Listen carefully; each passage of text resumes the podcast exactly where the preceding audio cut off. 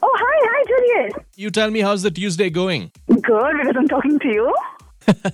All right, so talking about uh, cheating and how would you react if you found out your partner was cheating on you? Cheat on him again? If someone cheated on you, you would cheat on him. Yeah, I mean, I would, I would ask him to get loyal and then cheat on him, maybe. That is horrible. Actually, if I, uh, if I find out that my partner is cheating on me, I would just let him go and just go with a uh, handsome guy in front of him, hand in hand, make him jealous, maybe. He'll come back eventually. that I'm sure of. Actually, I was not expecting your call because getting your call means something special. Thank you so much. Tell me, what do you do? Well, I'm working in an IT company as a project manager. Ah, nice. All right, so talking about the study that says uh, couples of this age group are more likely to cheat. 20 and above, If someone actually cheated on you, what would you do? definitely scream at him.